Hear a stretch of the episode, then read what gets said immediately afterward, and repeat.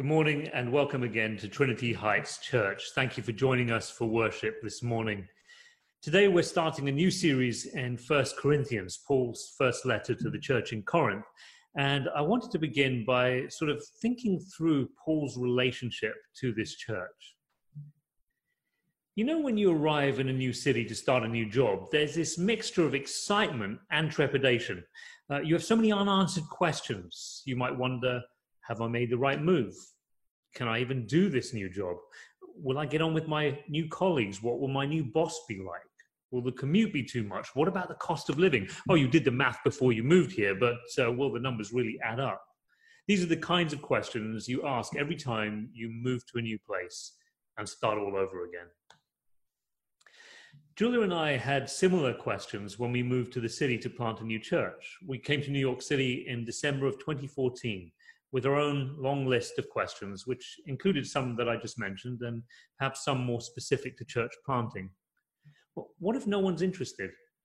What if we can't gather a core? What if we don't really know how to message in a way that resonates with our neighborhood? What if our funding runs out? Where are we going to meet? Who's going to lead worship? Who will build our website? Who will our leaders be? And, and so on and so forth. Looking back, we're incredibly grateful to God and to our friends that uh, we have answers to those questions now. And this congregation, which didn't exist before, has emerged in this neighborhood. Now, with all this in mind, we turn to the Apostle Paul.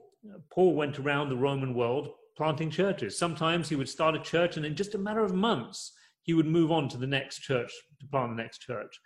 And I think about all the questions that we face, that you, that you and I ask whenever we start over, the emotional energy it takes to move to a new city, to start a new job, or to, or to plant a new church. Paul must have had his own running list of questions, which probably included some of the questions that you and I ask ourselves. And each time he moved, there must have been that moment when he walked into a new city, say a busy trading center like Corinth, took a deep breath and thought, Okay, here we go again. I bring all this up because, as I said, we're starting a series in First Corinthians. And perhaps it's an appropriate time to consider this particular letter, which Paul wrote about three to four years after the church's founding, seeing as it's about as long as Trinity Heights has been having public services. The Corinthian church was roughly the same age that we are now as a congregation. And I thought it might help us connect at an emotional level with this letter if we understand the relationship Paul had with the Corinthians. I often find myself more invested in TV shows when I not only care about the individual characters, but I also care about the relationships between them.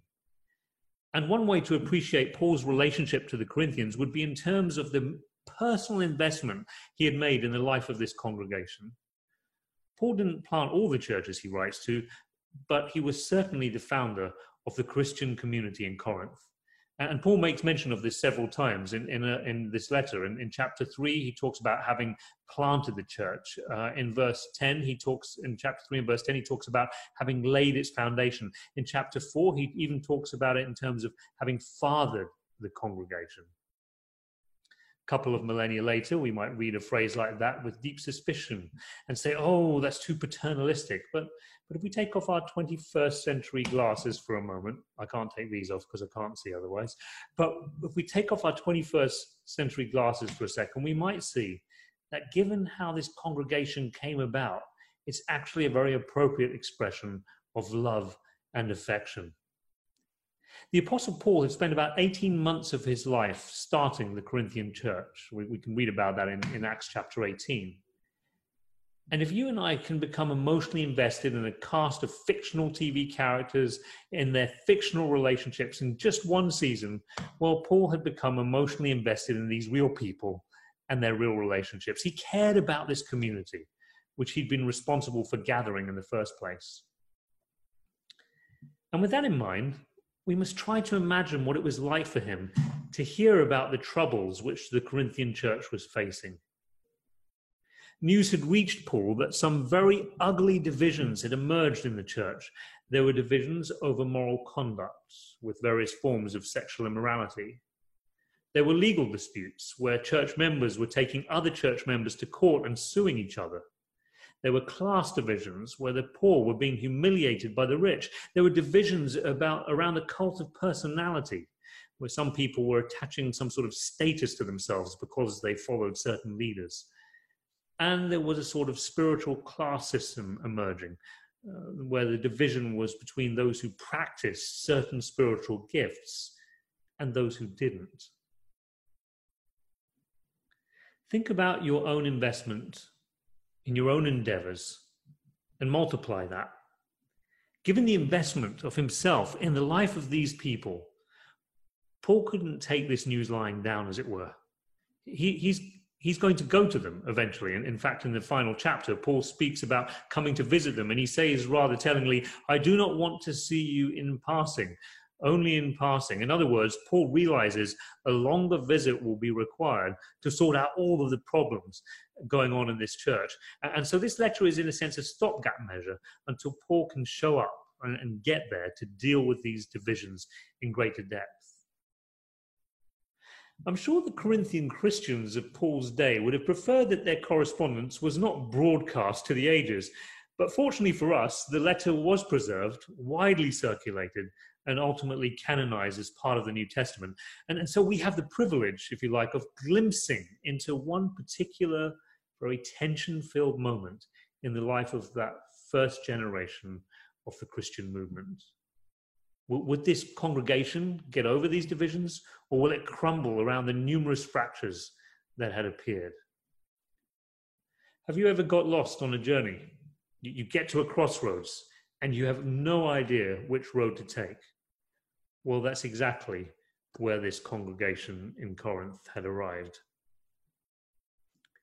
As many of you know, I don't have a very good sense of direction, which is why I'm grateful that New York is, is sort of gridded, right? That, that, that really helps me. It's, it's easier for me than the winding streets of London, where it's really easy for someone like myself with no sense of direction to get thoroughly lost. Julia, on the other hand, has this great sense of direction. She knows how to navigate her way around places that we've never even been before. She, she says, turn left here, turn right there, and, and somehow we end up where we want to go. I don't know how that works, but it just does. And, and to me, it's like some sort of magic. And, I, and I've asked her, how, how do you do this? And, and she asks me, well, can't you see it in your head? And I ask, see, see what in my head?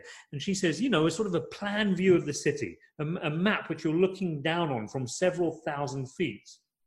And of course, I don't have one of those. Where, where, do you get one of those? But apparently, that's what she's got in her head most places we go. So I, I can only see what's in front of me, but Julia can see the big picture.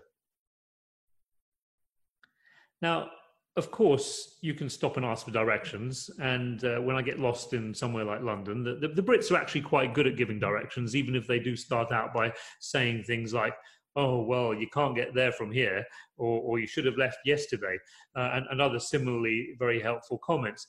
But, but getting those directions helps me find my way out of the immediate mess. But because I don't have one of those maps that Julia apparently has in her head, I'm liable to get lost again. But that's essentially the difference between Paul and the Corinthian church. They have lost their way, taken numerous wrong turns, and with every wrong turn they make, they just become more and more lost. And, and while Paul could, could, of course, just come along and provide a list of directions turn left here, turn right next to, right after the post office, he can tell them where they've gone wrong. He can see it. You shouldn't have done this. You ought not to have done that. Here's what you should have done instead.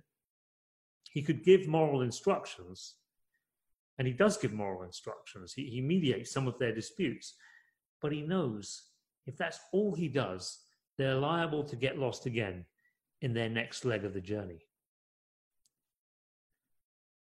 Just as an aside, do you tend to think of Christianity as a list of instructions, perhaps a list of moral do's and don'ts, a list of directions in that sense? I think that can be helpful for specific situations, but in the long run, we might need something more. Or do you have a sense that Christian faith, could help you map out not, not just your own personal experience, but the human experience. Because Paul has a map in his head. It's a theological map, or another way of saying it, it's the map of the whole Christian story.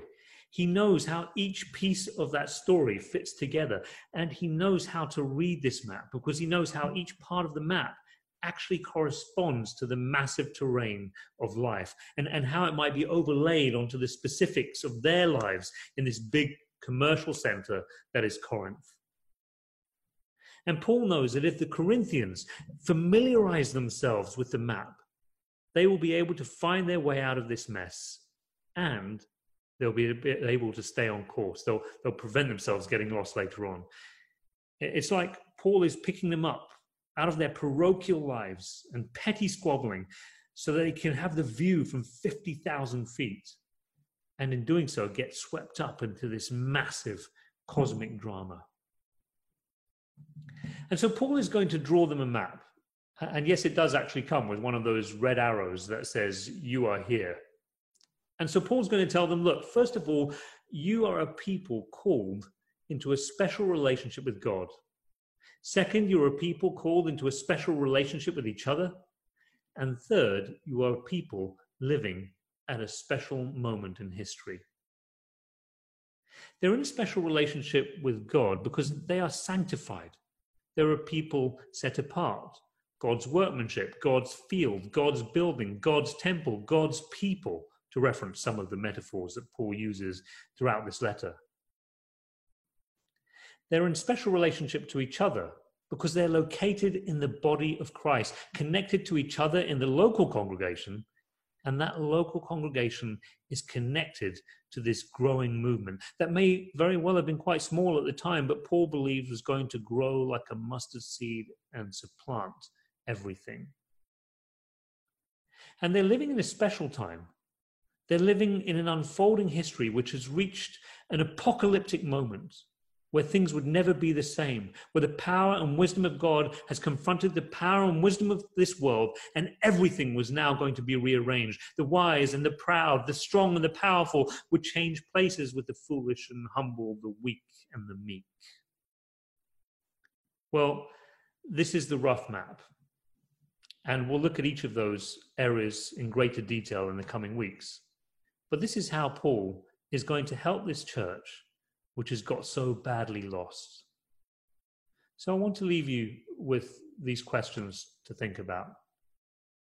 At the beginning of this message, we tried to connect emotionally with this letter by thinking about the investment Paul made in the lives of his friends at Corinth, relating that to the sort of investments we make every time we pick up and move somewhere else and begin a new life and begin a new project in planting this new congregation and, and, what would it be like for him to to then receive the news having having invested himself to plant this church? What would it be like to receive the news that these friends were all at each other's throats?